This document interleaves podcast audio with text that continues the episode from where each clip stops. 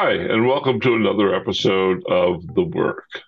The Work is a podcast that my colleague, my long term colleague and good friend Gene Achille and I do every week, talking to the people who make the intellectual mountains of the HR tech industry and its related fields move.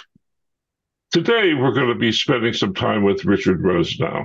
Richard is the uh, vice president of people analytics strategy at One Model, which is the recently significantly funded market competitor to a company like Visier, say. One Model is a um, derivative of one of the formative companies in the people analytics space, uh, whose name eludes me right now, but tell me, Richard, um, Australia, what's their name? Yeah, we have a long history with uh, the company called Info HRM, Inform. Info, Info HRM. Ah. Info HRM. Uh, one model is the linear descendant of Info HRM. And Richard has been everywhere in people analytics. He's been at Uber, Facebook, Nike, Argo, the car company, a big bank and has run the West Coast half of the um, People Analytics uh, meetup, which has like a thousand or two people in the United States between the San Francisco version and the New York version, and is ground zero for the People Analytics business. Richard also spent some time with me working on the um, ethics advisory board for Arena Analytics for several years. So, Richard, welcome to the party. What did I miss? Thank you so much. No, uh, you nailed it.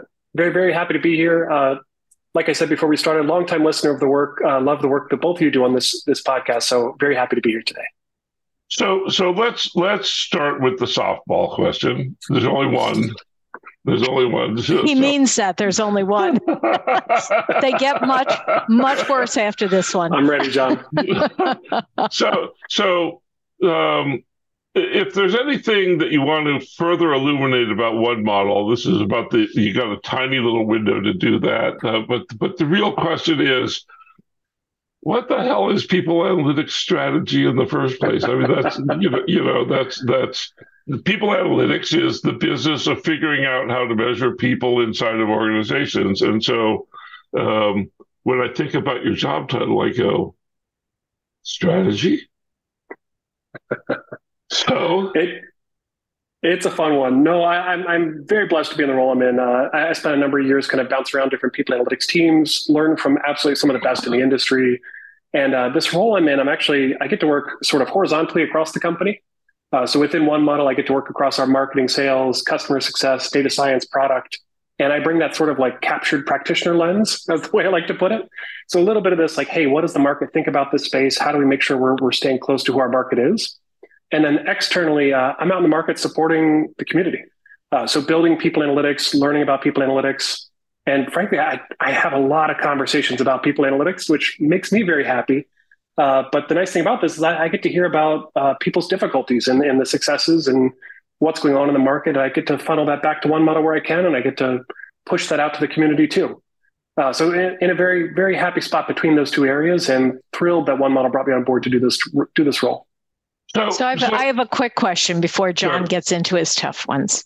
Who's your customer? when we talk about people analytics, you know, I was at a dinner earlier in the week, and we were talking about uh, bemoaning the the what's happening in the HR category, where so many senior HR leaders are actually saying, no mas, you know, I'm out of here. I lived through COVID. You know, there just isn't any more I can do for you. Um, who's your customer? You know, are you seeing are you seeing your customer base expand beyond conversations with HR? Yeah, it's a good question. We we do have a lot of conversations with HR, and and really, truly, as a company, we we love the HR function, working with those teams, we work a lot with people analytics leaders. Uh, so being a sort of people analytics platform, we're, we're sort of like an operating system for a people analytics team mm-hmm. across mm-hmm. the data engineering, the data storytelling, the data science. They can kind of all happen within there. We are seeing a little bit more interest from IT leaders too. Uh, so one of the things one model does really well, we were, we were really born out of that data engineering, data orchestration space. Like, let's solve this hairy problem of HR tech is everywhere. You have lots of different tech systems. Let's get all that data into one spot. Uh, so we do also have pipeline conversations. And I, I, think maybe the third customer we're hearing from more and more is actually other HR tech vendors. Uh, so we, we've solved some of these kind of core problems in the space of being that sort of central data engine, that analytical engine in the space, and being able to embed what we do quietly without a lot of fuss into a lot of other HR tech vendors to help them uh, really advance what they're doing on that front. That's maybe our, our third audience we're seeing a little bit more of lately, which is which has been a lot of fun. So, John, back over to you. Thank you for that, Richard. That that's very yeah, sure helpful. Um, I, I, just want to make sure we're we're all we're all on the same page with regard to who you're serving, and that's particularly interesting that you're working with other vendors as well. So, so I want to dri- sort of drive back to people analytics. You and I have been talking to people about people analytics in HR for a decade. Feels like it. Oh, man. it has. It's been, it's been a long time. it's been a long time, and it was a wisp of an idea uh, that has that has taken some shape, but I still don't see massive adoption, and I don't see uniform agreement on what it is. Right, so so if people analytics is recruiting, figuring out time to hire, that's not really very interesting. There's kind of a, a, strategic level to people analytics that much of HR doesn't focus on because HR is so tactical in its orientation. And so part of the problem with adoption of people analytics has been uh, it requires a more strategic view to deploy a people analytics function in your organization. Um, how's that going? That's a that's a ground war where where you move one trench at a time to, to make progress. How's that how's that generically going across the business? Yeah, yeah, I'd love to talk about this one. It's a it's a question I get I get the question a lot in my role, like what is people analytics? And as someone who's been like so deeply entrenched in this field for so long, my my mind just shatters a little bit when I get that question because it's one that I should be able to answer quickly though because uh, to me it's everything. I mean, I, I, my my whole hobby, my space, my my day to day is around this space. But I've, I've, really boiled it down to a pretty clear definition, at least in my mind, about what people analytics is. And I, I think the first step is really separating out the act of people analytics and the function. That's a big one because otherwise you get into these sort of semantic holy wars about what it could be and what it isn't. But the act of people analytics, in my mind, is uh, decision support for HR.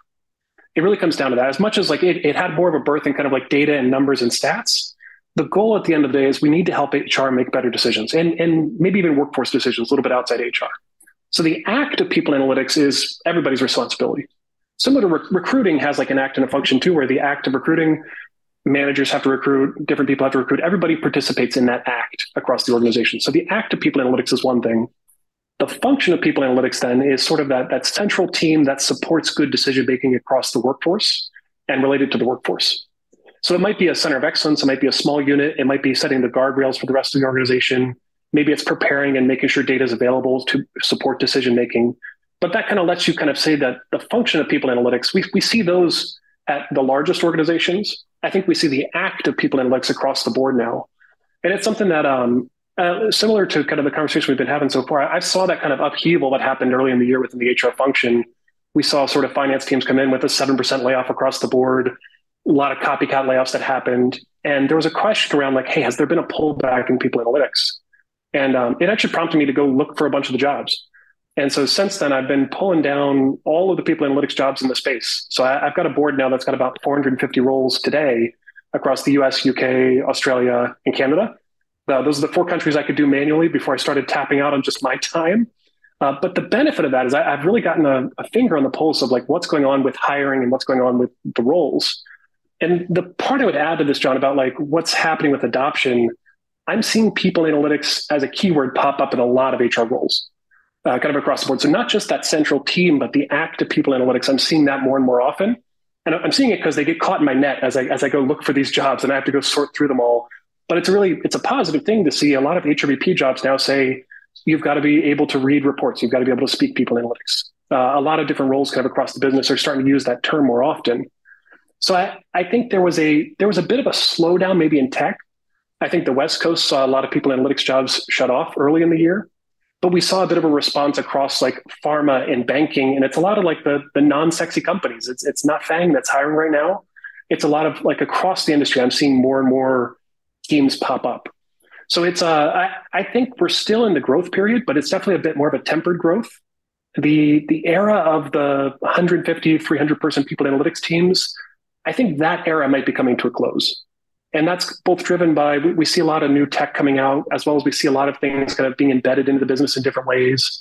But we're starting to see a lot of these teams that had nothing before pick up small units. And so the, the talent market is still very tight for people analytics roles and people analytics talent. So I, I rambled a little bit there, John, but uh, if you want me to zoom in, I'd be happy to. Uh, but okay, it's been so, interesting so to watch the space. Let me narrow that for you.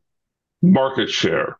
Right. So, so, so, so you, the, the, what I heard was 450 roles, and I thought, oh, out of 30,000 companies, that's about where I think the market share is. Um, um, but I bet you have a better answer than that, you know. So, so, so there's this sort of qualitative answer that you gave, but I'm really interested in, in the adoption curve um, and yeah. and some sense you got to have this. If you're if you're working at one model and you're a vendor of these solutions, you got to have a view of what readiness looks like, and you got to have a view of what a ready customer looks like, and it isn't everybody. Um, so so what does what does a ready customer for one model look like, and um, what percentage of the overall market that you think is the people analytics market that could be served by one model is what, what does that what does that look like?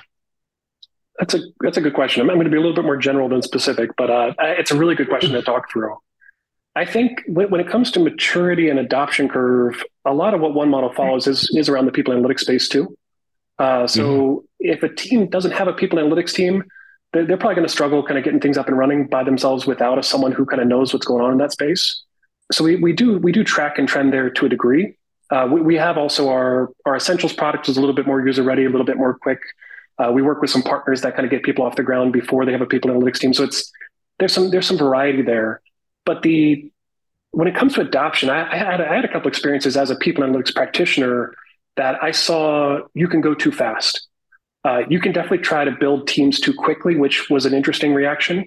Um, so without naming names, kind of just talking about my my history within the space, I've seen teams grow from kind of zero to 100, and to try to do that in a year, uh, I found there's a bit of an upper bound with that, with how quickly the organization can metabolize change when it comes to moving to a data driven culture.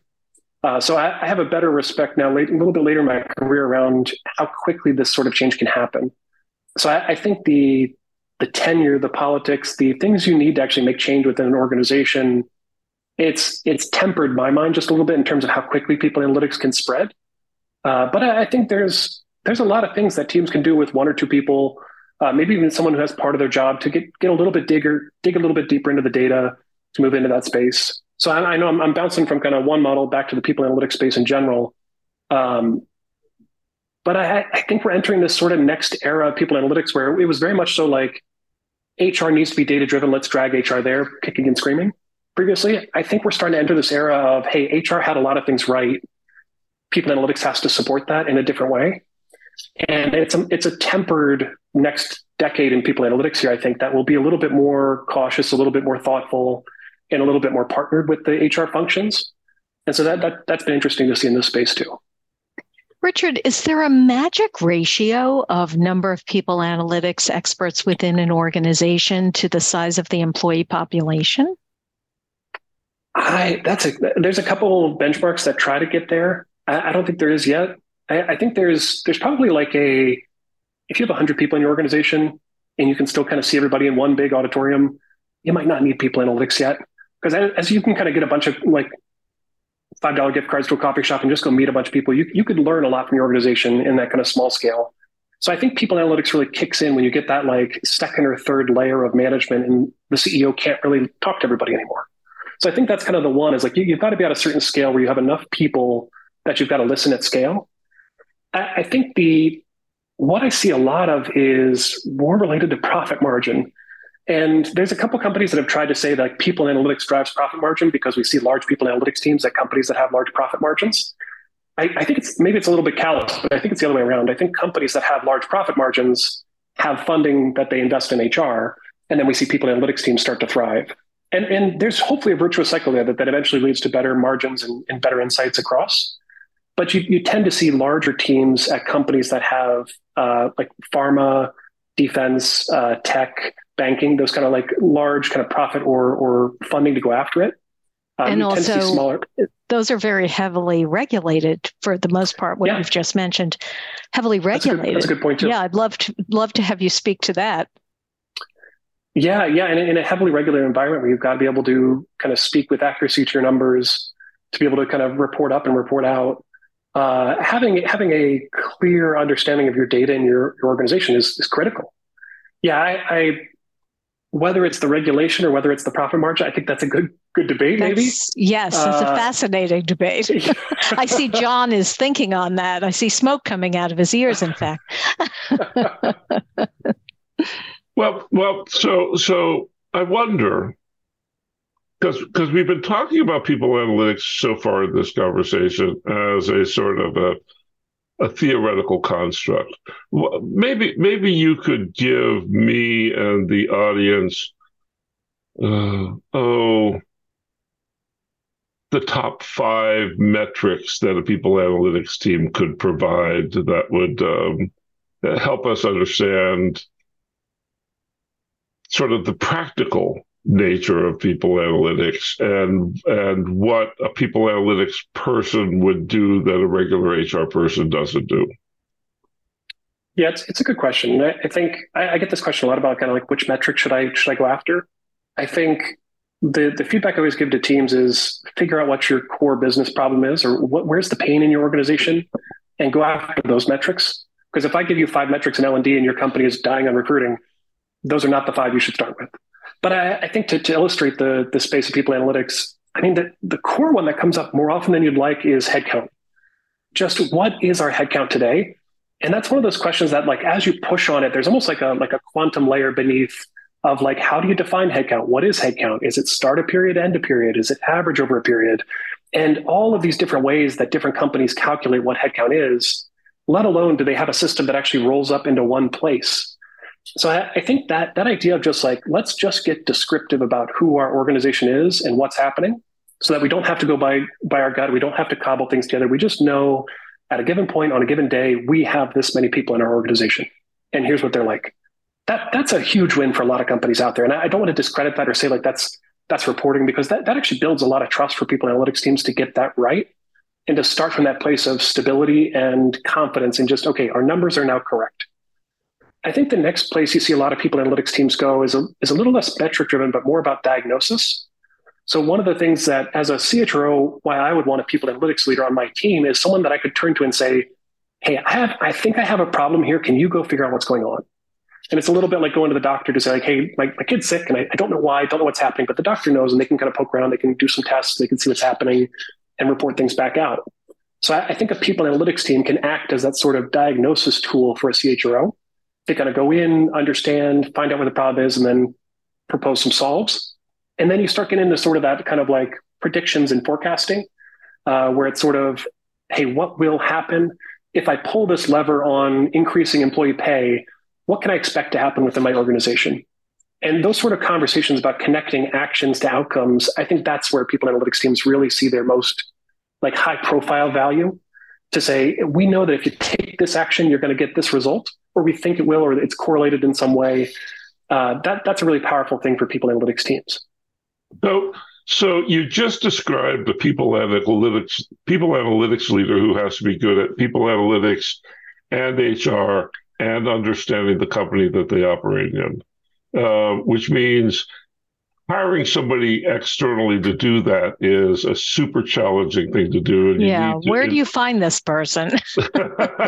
yeah. Right. Uh, I'll give a shout out to, uh, we, we had Nicole Hauser. I do a, uh, a career a career conversation every two weeks with Northwestern where we, we bring on hiring managers oh. to talk about their open people analytics roles. It's, it's a really fun conversation, but we brought on Nicole Hazard from Citizens Bank and she's tremendous, but her background is in social work and law and before she got into people analytics, and I, have said to a bunch of people now, and, and, shout out to Nicole, she's she's wonderful. I said that's the background I think you actually need to be successful a lot of times in in these kind of high profile leadership roles is a really clear understanding about how to articulate your problems and then to help someone make change. Uh, that, that's almost as more valuable in a people analytics leader than some of the data science because you, you can find data scientists now they, they're out there what you can't find is someone who can blend that with hr So yeah, I think that's why this this people analytics leadership role is still a very very hot market. Uh, they're, they're, hard to find, but they're they're out there. They're well employed. They're happy, and uh, it's it's a good time to be a people analytics leader. So plug this conversation thing. How do people tune into the conversation? That yeah. that, that would be that would be useful. Yeah, yeah, it's a it's a partnership with uh, Deb Weiss out of Northwestern. Uh, so she and I, early in the year, were, were both frustrated about seeing kind of some of the layoffs that had happened, some of the teams that got affected, and we wanted to help connect people. And so we we did them every two weeks throughout the year. We're, we're on a August hiatus, but we're going to kick off again in September. Uh, we have not done a tremendous job marketing yet, but we've been posting them on LinkedIn. We're going to build out a landing page going forward, and we'll have a spot where we can direct people. But for now, it's uh, follow Richard on LinkedIn, and you'll you'll hear about them.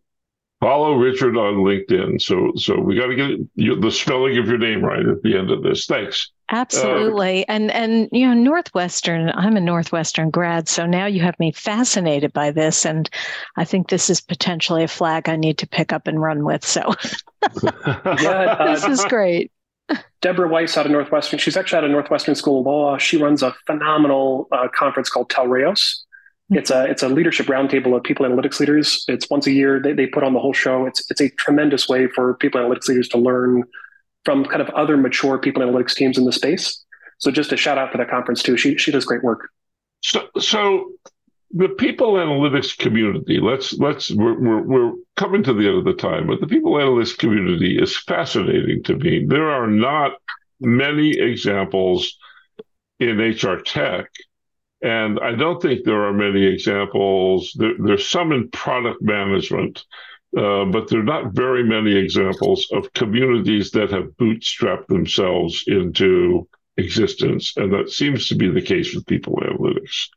Um, and you're like the progenitor of all this stuff, right? So you come on and we've got you on this podcast where you can toot your own horn and you talk about Deborah Weiss. Um, um, that's exactly what I see all the time in the people analytics community. It's an awesome thing that you don't see everywhere else. Um, why? I, have got some theories on this actually, because I, I, of course, like study this community, think about it a lot, and I, I, I truly love the people in analytics community. I, I owe my career to the, to having these great mentors and people I've connected with over the time. I think there's this this Venn diagram of people and data and in the center of that Venn diagram, you get the people analytics people. And it acts as a really nice trap because if somebody's just in it for the money or they're just in it for the business, they can go get paid more going to finance analytics or market analytics or somewhere else. If they just care about the data, they'll go that way. And so you get this really, really good, solid group of people that that are in this space and in this field because they care about getting back. Uh, it, it's one of the best benefits of working in people analytics is you can actually help make work better. As a data scientist, as a data engineer in the space, you can do things that make people's lives better. And so you get this really like inherently strong group of people in the middle. I think also as a community, it, it has a lot of roots with all the teams kind of hire one person to start. And that's a bit of a lonely job. I, I know when, when, I when I first found the New York City People Analytics meetup, I was the only person on my team who was even interested in data and kind of HR. And I walked into this room full of 100 people that were so fired up about it that I could like drop the mask and, and chat with folk and just like didn't have to explain what people analytics was and didn't have to explain why I was interested. And I got to just really dig into this maturity of the space. So I, I, think there's that like start as like teams of one that are out there. Like everyone really craves that community of people, and then that really nice uh, trap we have that that keeps the good people people with us. That's awesome. Theory. That's awesome. So so how do you think this is going to play out? Is it a decade before we have a total yeah. data-driven HR function, or or is there going to be an acceleration here of some kind? This still seems very nascent to me. Yeah, I'm. I've, I've got an interesting thing. I, have been increasingly frustrated that teams still have to beg for this. Uh, so a lot of HR teams out there, they're like, "Hey, I want to be data-driven. I want to get people analytics teams. I want to get a people analytics software," but they get pressed to put together an ROI. And what I've learned about the ROI word is a lot of times that's finance saying, please go away. Yes, uh, exactly. It's like reality, it's like filing reality, an insurance claim. Did not declined. Yeah. and it's tough because trying to do an ROI without data is impossible. We can do these really qualitative ROIs about what we expect might happen or what we think is going to occur. But the fact of the matter is, like, you actually need a people analytics team or a people analytics software to try to do an ROI. And so there's a little bit of this chicken and the egg thing happening where finance and IT want an ROI. They want to know what's going on, but then you actually don't have the data to achieve it. And it's 2023 and we don't have data in HR. So I, am actually, I think there's going to be a moment where HR is just going to have a little bit of a riot that says, like, hey, like IT and finance, you have data. These other teams in the company have data. Like, how are we managing the workforce without data in 2023? So, so I, I think there's going to be a, a revolution there. Yeah, please. Richard, could you start that journey with a, a function within the organization that we know is metrics driven, such as the sales team? Because there's always data in sales. You know who's performing against quota and who's not. So I, I'm curious, you know, if you if you are put in a position to to create that that ROI um, model, do, can you start there? Like, is that a reasonable starting place? It's it's a great point. You, you see a lot of teams go after sales, contact centers, and retail, where you have uh, high volume, uh, high repeat, similar roles that have clear outcomes, and those three those three areas are closer to the actual dollars. So the step you get closer to the dollars, it's a little bit easier to make the ROI conversation happen. The trouble with HR is a lot of times we say things like, if we make the workforce five percent more excited about being at work, what's the outcome? How, how do we how do we generate the kind of ROI plan for that? And a lot of times HR helps people who help people who do the work. And that chain is just a, a fantastically difficult statistics problem to solve. So you end up with sometimes with this little bit of a butterfly effect where it's like HR makes a small change and it either is a $10 million ROI or, or nothing happened. And it's a little bit hard for those HR teams. And I, I empathize with them. And I, I'm trying to share the word about a little bit. Like HR has a harder time building an ROI than the other functions because of our distance to the actual revenue. And it's not a bad thing that we're distant from the revenue because we're, we're helping employees who then are closer to the revenue that actually execute on these things. But that task itself is difficult. And so teams that are wondering, like, why am I having a hard time with ROI? Why can't I communicate in the same way as the marketing team or the, the sales team about the, the requests they're making? There, there is some inherent things about HR that make that difficult. But Gene, you're, you're absolutely right. I, sales, you see a lot of really good case studies in that unfortunately, you also see sales teams then hire a sales enablement or a sales team that sort of does people analytics for the sales exactly. team outside of HR. I've seen is not that a bad too. thing. Yeah. But it ends up like a shadow HR team sometimes, which uh, right. uh, organizationally can be difficult. Yeah, it's counterintuitive to do it that way. Absolutely. Well, John, I know we're almost at time, but I wanted to ask Richard about his paternity leave. Ah. Boy, girl, how yeah, old? No, Where are we? I'd be happy to. I'm, I'm always thrilled to chat about my kids. I, have got a, a four year old Jack and a seven month old Daisy, and they are happy as could be. And um, working remote has allowed me to just be really close to them and with them. And it's something I'm very thankful for with one model that I can continue doing that. But um, it's something I, I, try to plug that on my LinkedIn because I, I read a couple articles about like when men don't talk about paternity, everybody suffers.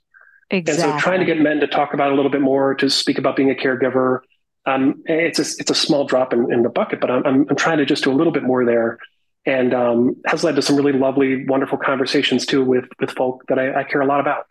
So I love thank, that. Thanks for bringing it up. Yeah, no, it always drives me crazy when people say things like, "Oh, my wife had a baby." I'm like, "No, no. yeah. You had that baby together. You created a family." yeah. Yeah. We're we're in this together. So one last question, Richard, um, and, then, sure. and and then we'll get you to tell people how to get a hold of you. Um, if I want to learn more about people analytics, and I uh, right, so so I, somehow somebody gave me this. Uh, I've been listening to this great podcast called The Boring Podcast um, late at night, where this guy reads long Wikipedia articles in order to help you get to sleep. Right, oh, it's it's great. Um, if somebody wanted to, fi- somebody li- was listening to this late at night and they wanted to find out how to learn more about people analytics, where's the best place to start? Yeah, they, uh, from the community, I'd, I'd, say find David Green. Uh, David Green does a monthly roll up of all the people analytics articles in the space. He's tremendous.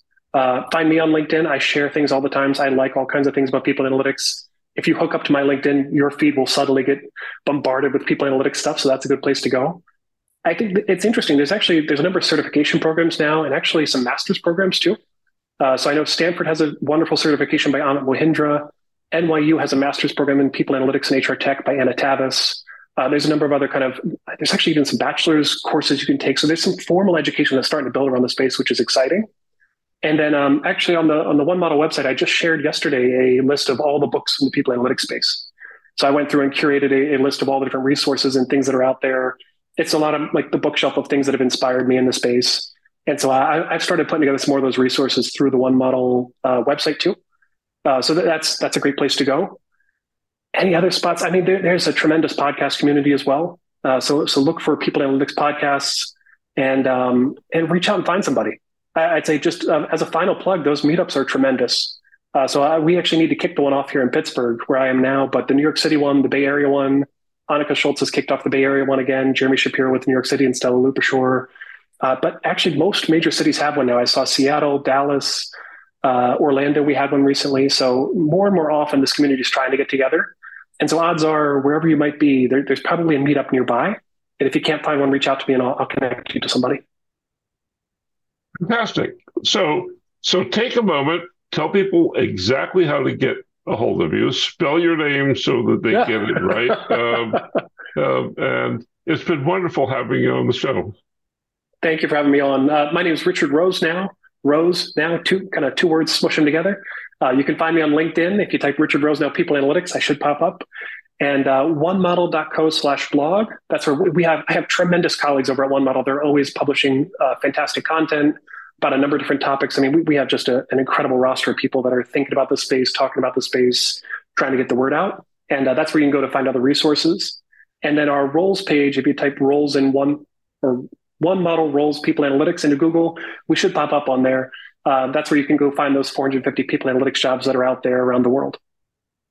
That is Great. so generous. I, am just I'm just awestruck by how generous it is to have curated this list of books and and uh, uh positions and yeah. Thank you, thank you, Richard. Thank you for being such a, a, terrific contributor today. I think I think that's the nature of one model. I think that I think I think the reason that Richard works at one model is because it's a place where this would happen. It's a, it's a very interesting company.